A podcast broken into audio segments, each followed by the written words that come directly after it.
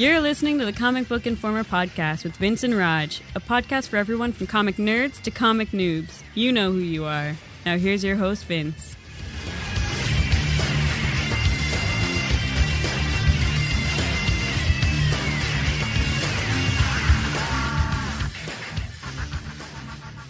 Hello, everybody, and welcome to issue 258 of the Comic Book Informer podcast, coming to you on time at, on the 12th of April. Almost had it, Raj. How you doing? Let's see. You made me read a bunch of comics about someone that neither of us likes. It's not just that you're trying to torment me, unless you didn't even bother reading it. You know, I really I need to do that one of these days. I wouldn't put it past you. yeah, this is. uh I figured to kind of cleanse our palates after the movie.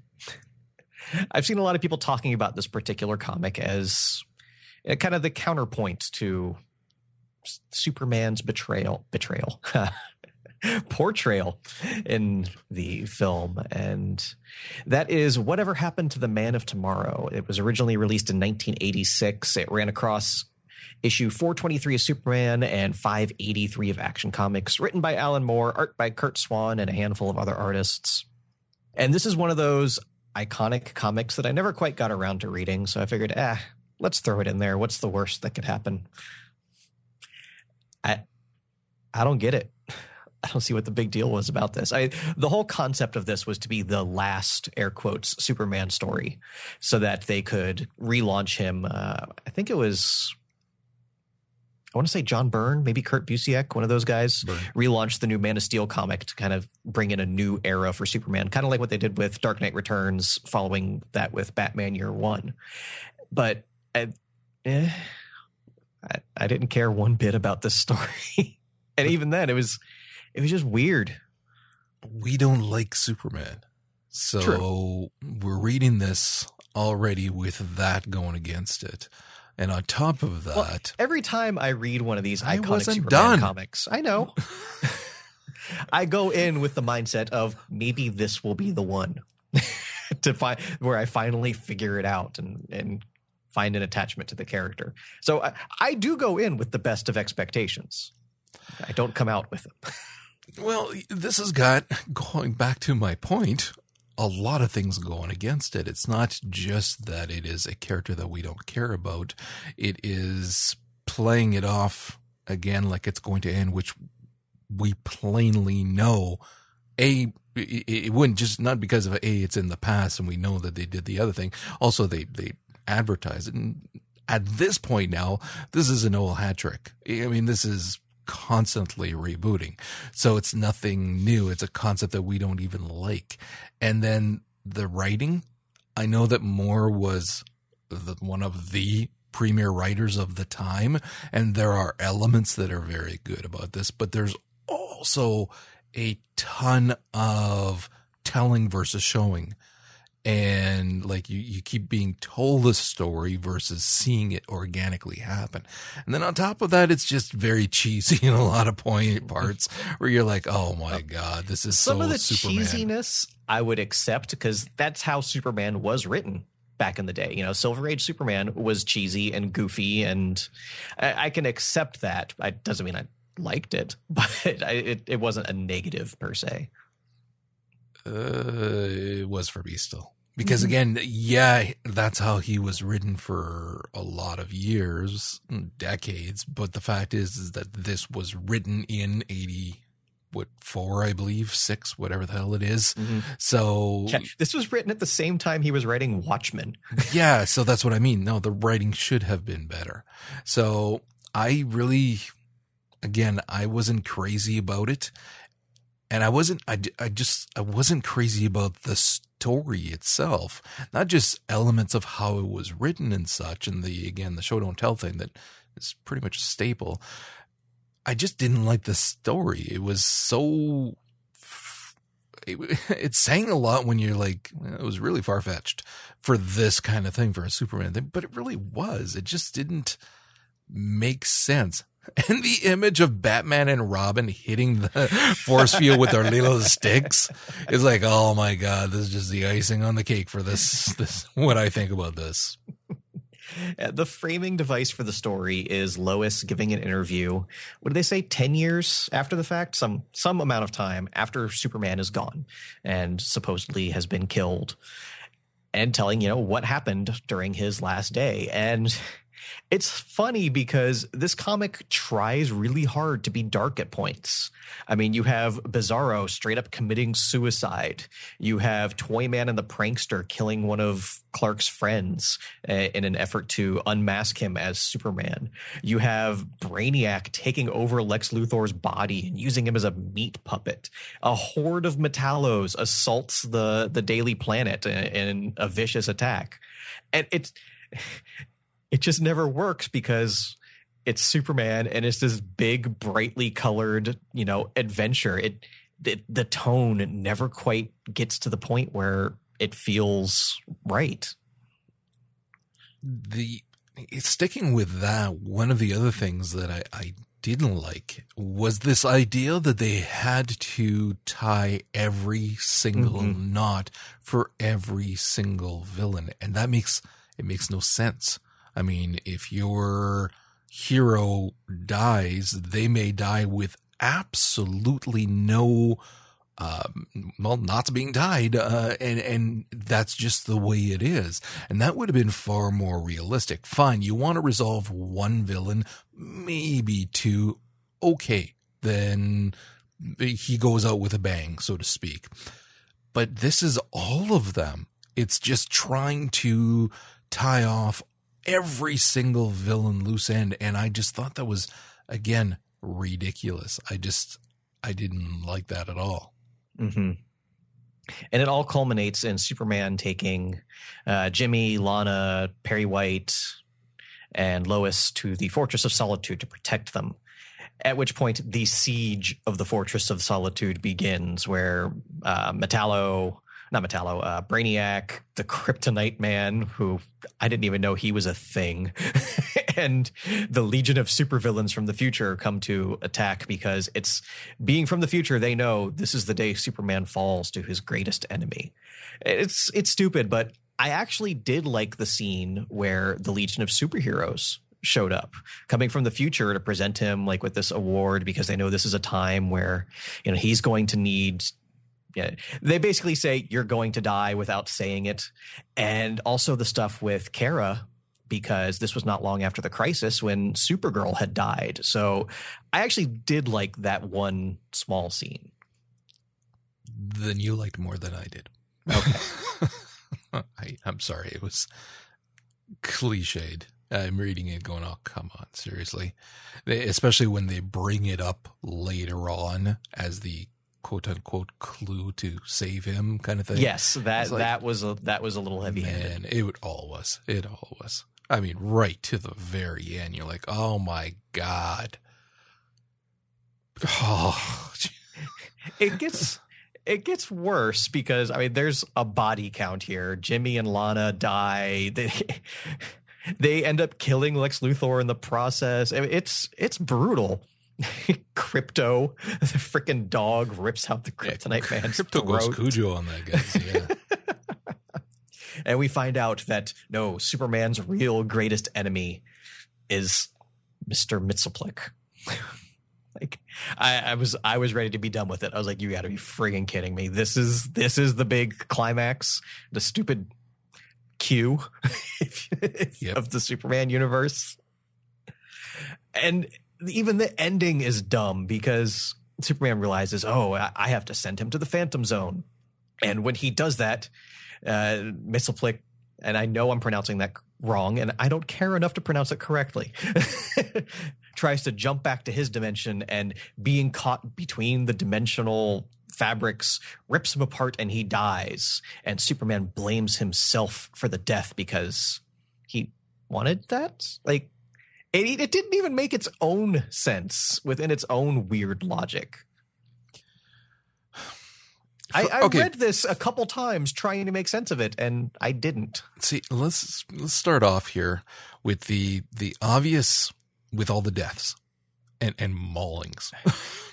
yes, yes. It's it, like I said, it's a list. the the series has spent had spent decades being pristine for the most part in how it dealt with death all kinds of things like that i mean the the big point at the end where he decides to well presumably end his own life at the end because he betrayed one of his commandments shows how important that was throughout the entirety of the series. One would assume then that that means it was important to the fans of the series, Mm-hmm. that it's something that they respected. It'd be the same as It's having something that- I've heard no shortage of over the last couple years involving the movies. Yeah, so it'd be the same as putting guns on Batman and having him go bat crazy. Nobody would ever be shoot dumb enough to do that. unless it was a dream sequence. but anyways, it's the same kind of thing. So putting the quote unquote final episode, final series um, uh, issue, I should say. Sorry. Jesus, I'll take out that massive gap there because my brain didn't want a brain. Um, anyways, taking all that into consideration and then in the final issue, filling it up with as much death as you can because that's an easy fix.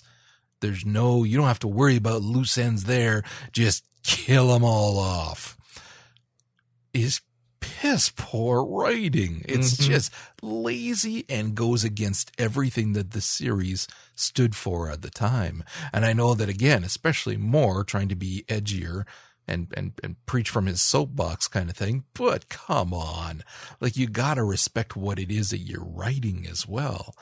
And then going back to what I was saying at the end too of making such a big deal about he killed Mixoplex. I'm not even going to try even less than you. Um, he try he he killed him, which, like you said too, the explanation of that death is ridiculous. That's that's rolling some pretty impressive dice there. With like, how- okay, how's he going to bite it? Boom, torn between dimensions. Sounds good. Um, just utter stupidity. But the fact that he would then kill himself over this is again preposterous. Absolutely preposterous. Plus, in my mind, really makes light of suicide. Yeah. And you shouldn't do that. I don't care if it's the 80s or now. It really makes light of, you know, oh, well, I did this thing that I said I'd never do.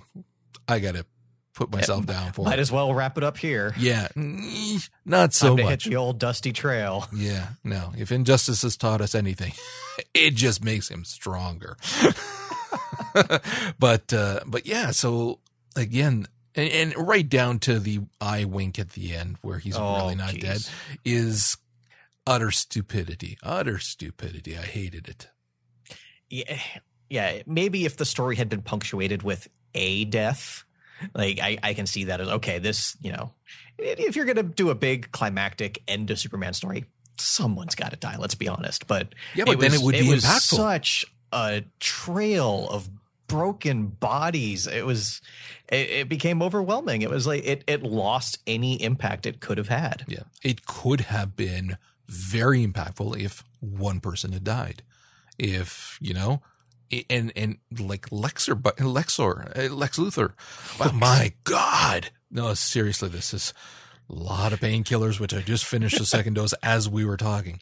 Um if if Luthor had been the only one to die and you see the shocking neck break, that would be like, holy crap they actually killed off Lex. Good on them. That would have been that would have been good and allowed still for Brainiac to continue. But it's like you said, it's literally a trail of bodies throughout this these two issues, and it it doesn't work. hmm Yeah, I, I think we've said everything we need to about this. I even we didn't like it, Other and I two, promise I will never let you make you read another Superman comic again. Sure. Yeah, I'm not going to keep that promise. There's a Yeah. new one coming out in a couple months. And a couple of months after that. I will never make you read an old Superman comic again. How's that? Okay, did you read the other issues that were in that trade as well? No. Oh, As soon as I saw they weren't relevant, I packed it up. Man, I read them. I, I with each issue, with each page, I hated you more and more. oh my god! Although it did explain that crazy plant that is that was on Supergirl not that long ago. That while it's on you, it's a symbiote kind of thing, and you live in whatever your fantasy would be, and basically it feeds off of you, kind of thing. And so that plant is in here. So it was like, ah, that's where that came from. Too bad it's associated to a freaking stupid issue. I remember it from the cartoon. All right. As for what we're reading, there wasn't a whole lot that really caught my interest this past week, but there was one comic I want to talk about, and that's The Fix. It's a new comic out from Image. It's written by Nick Spencer, art by Steve Lieber, and it's basically reuniting the team from Superior Foes of Spider-Man, which I absolutely loved during its run, just because it was weird, it was different, and I like that kind of stuff, especially from the big two. So I wanted to see what they were going to do with their own creation. Nick Spencer is a writer I don't like. I've tried to like him. At points I thought I liked him, but the more I read his work, the more I realize now he's he's not for me.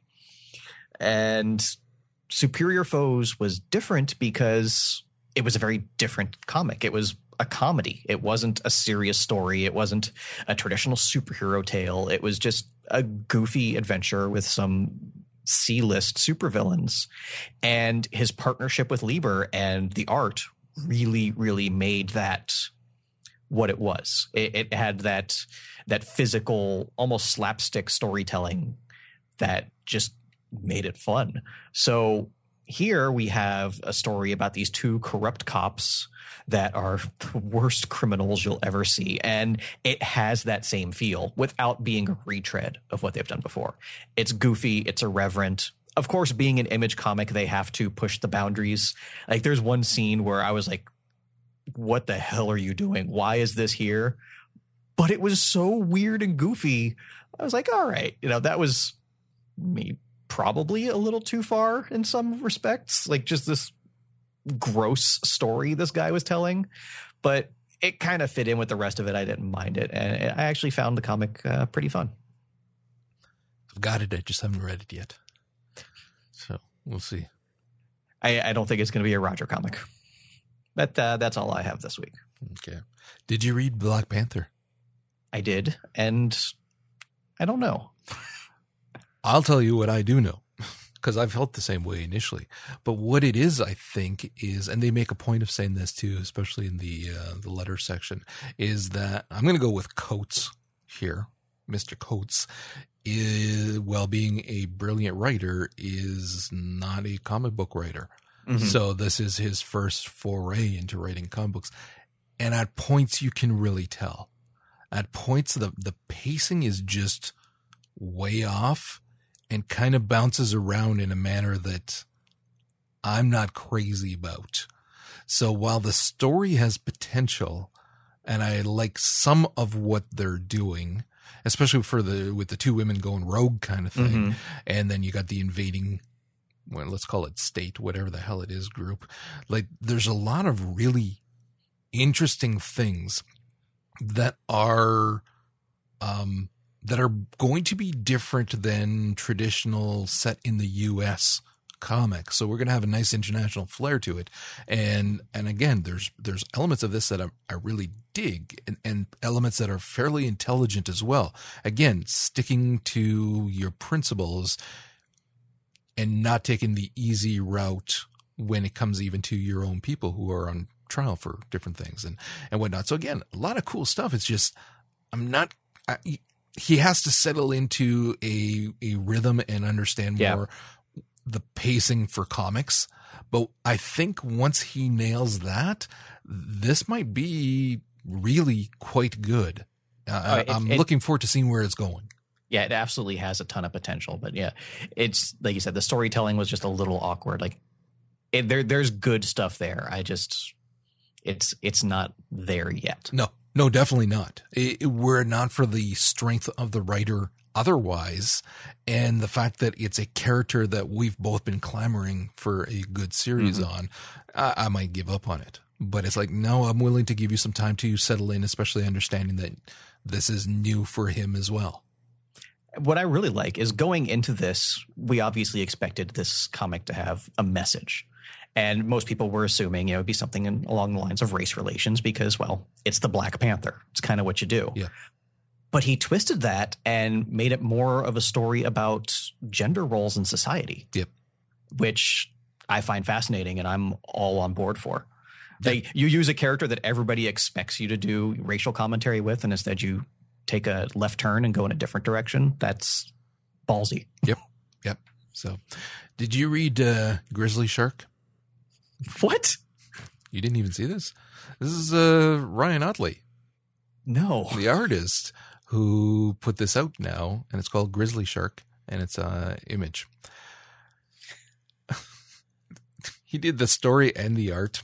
See, what's what's ironic is that this is the same kind of thing as what we were just talking about with Black Panther, wherein Ottley is primarily an artist and now is writing this, and you're going, you don't quite have the pacing right, and you don't quite have the flow. And that'll no doubt come with time, or it could just be a preference of how he writes as well. But that's how I took it as I'm reading it. I'm going, yeah, the, the flow is kind of off. You can tell that he's, again, uh, an artist, not a writer. But this is the craziest friggin' shit I've read in a long, long time. Long time. On one hand, that's saying a lot. On the other hand, it's called Grizzly Shark. which is what drew me to it. I was like, what the hell? Because you see a shark fin going through foliage and there's like blood on a, on a leaf. And I'm going like, what the hell is this? And then you look at what's going on inside and it is, if stuff in Invincible looks like really quite bloody and, and such, nothing compared to some of these panels. which is kind of saying a lot. But I think that's pretty much the point of this is to just kind of shock. So yeah, it's mm-hmm. ridiculous, quirky, and funny. I don't know how long I'd stick with it, but it was fun to read. Okay. Oh man, Logan. Yes. He ain't putting up with no crap from old man Rogers. and I love that, especially when he's saying, Do I have your word? Yes.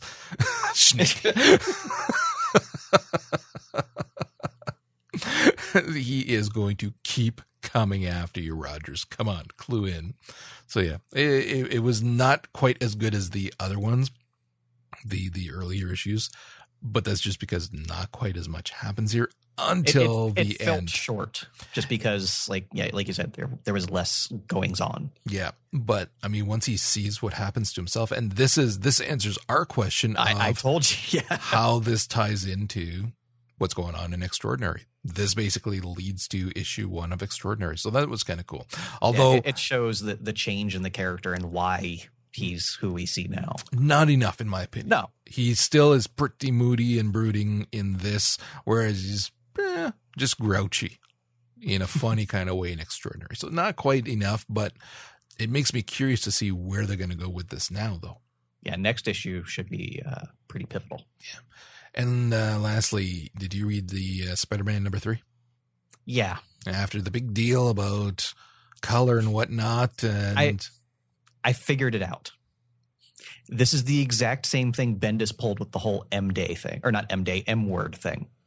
Remember that? How it was a huge deal and it took like a year to like finally explain it through the character. He did the same friggin' thing here, Mm, where he made this big, you know, controversial statement and then just forgot about it for a while. It it really bugs me.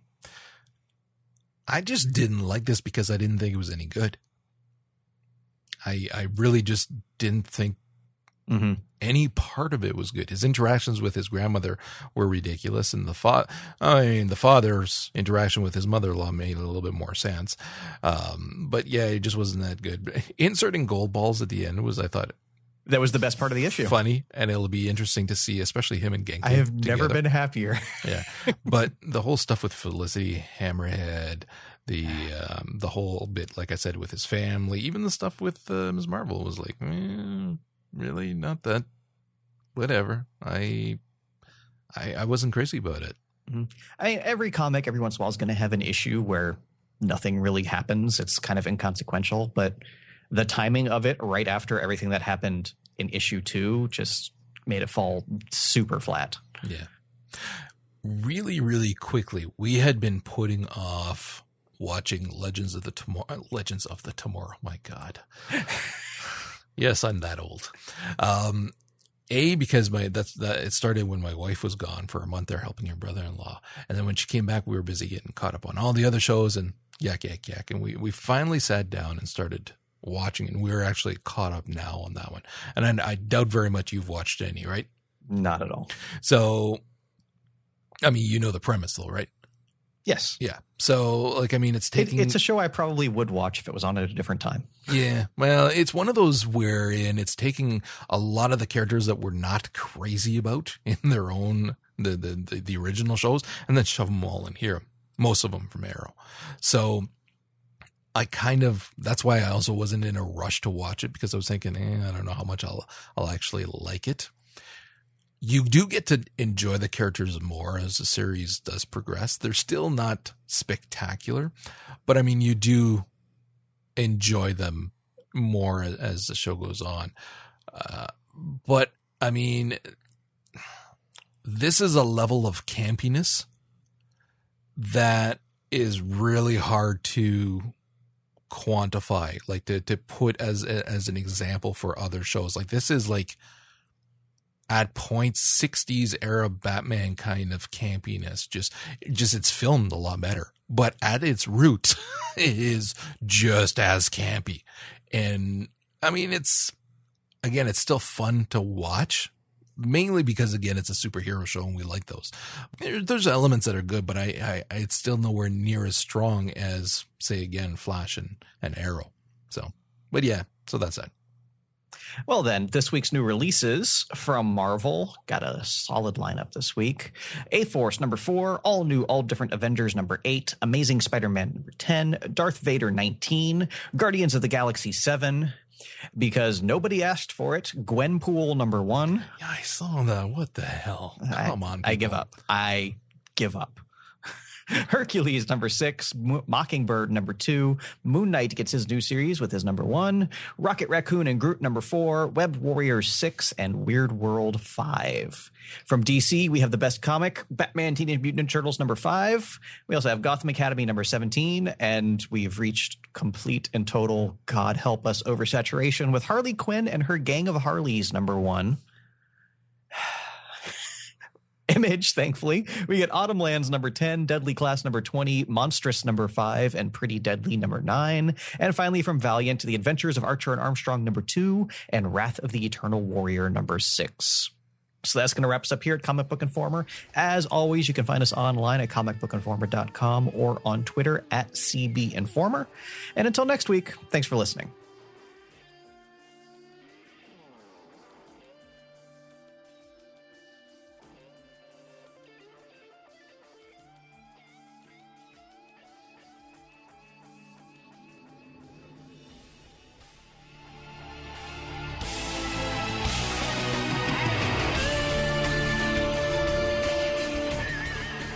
Sure to stop by comicbookinformer.com and let the guys know what you think in the comments. If you'd like to hear more from Roger and Vince, check out Popcorn Ronin, a bi weekly movie, TV, and anime podcast, as well as For the Lore, a weekly gaming podcast.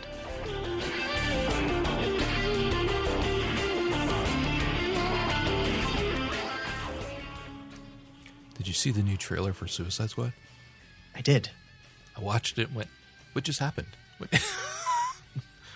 did anything actually happen in that No. trailer No, it's going to be two hours of nothing happening, but it's going to be explosions and jokes and and miles better than Batman versus Superman. That is the shit that's the funniest about this. Of the two shows, it's going to be the Suicide Squad that we're going to go, eh, that was pretty good.